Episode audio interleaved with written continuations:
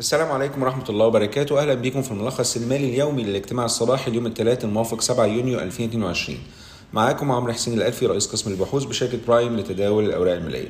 النهارده الخبر الأهم بنتكلم عليه في ال Trading Playbook وهو خبر macro له علاقة بالاحتياطي الأجنبي المصري اللي انخفض في شهر مايو ب 1.6 مليار دولار أو 4% تقريبا شهر على شهر مقارنة بشهر إبريل. الانخفاض دوت كان نتيجة حسب بيان البنك المركزي المصري مدفوعات للمديونيات الحكومية بحوالي 2 مليار دولار مدفوعة للسندات أو كوبونات سندات ال Eurobonds المصدرة عن طريق وزارة المالية وبرضه مدفوعات مديونيات لصندوق النقد الدولي.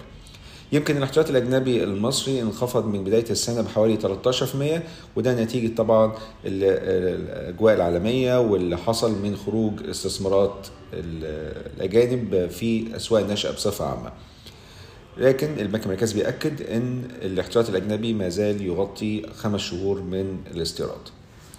عالميا الأسواق الأوروبية متوقع إنها تفتح على انخفاض النهارده في تخوف من سياسة تجديد قوية جاية من البنك المركزي الأوروبي خصوصا بعد ما البنك المركزي الأسترالي رفع الفايدة في صباح يوم الثلاث بحوالي 50 نقطة أساس. وده أعلى رفع ليه من خلال 22 سنة.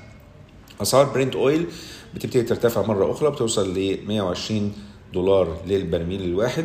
ده على توقعات بتعافي الاقتصاد الصيني بعد تخفيف حدة الإغلاقات اللي كانت ناتجة عن كوفيد 19 بالنسبة للأخبار عامة عندنا بأخبار ال macro في مصر برضو عندنا رئيس الوزراء بي بيوجه وزارة المالية إن هي تحدث الخطة بتاعتها لبرنامج الطروحات اللي كان اللي كانت وزارة المالية منوطه بيه في الفترة القادمة إن شاء الله.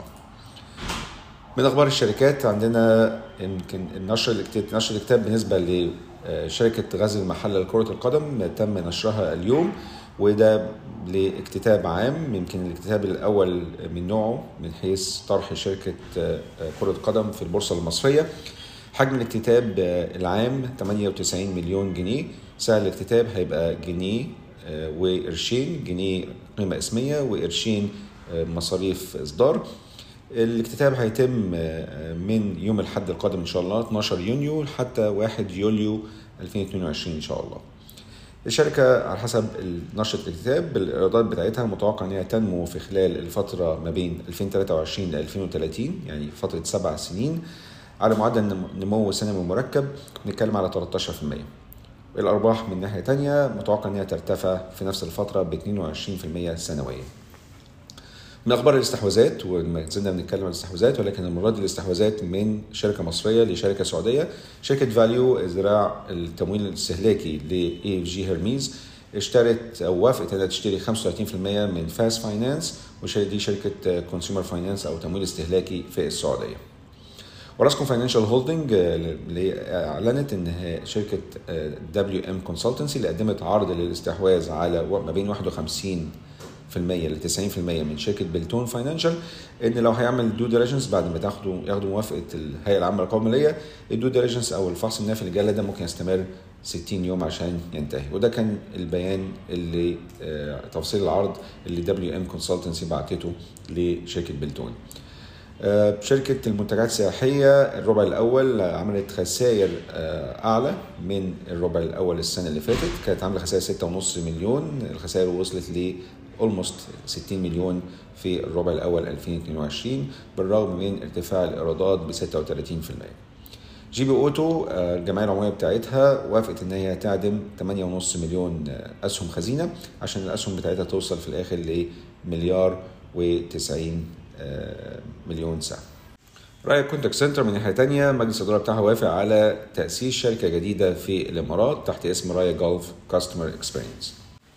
وعلى جانب آخر النهارده في الاجتماع الجمعية العمومية العامة العادية بالنسبة لشركة IDH أو Integrated Diagnostics Holding شركة المعامل عشان توافق على الميزانية الميزانيات بتاعتها والتوزيعات المقترحه توزيعات الأرباح. توزيعات الأرباح المقترحة 2 جنيه و17 قرش للسهم الواحد تصرف بالدولار الأمريكي حسب سعر الصرف يوم الجمعية العمومية اللي هو النهارده.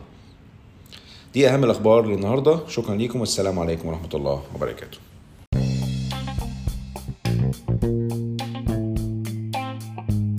يرجى العلم أن هذا العرض هو لأغراض معرفية فقط ولا يمكن اعتباره عرض أو توصية شراء أو بيع أو إدارة استثمارات أو خدمات استشارية. ينصح باستشارة مستشارك المالي قبل اتخاذ أي قرار استثماري. الأداء التاريخي ليس مؤشراً يعتمد عليه لتحديد الأداء في المستقبل.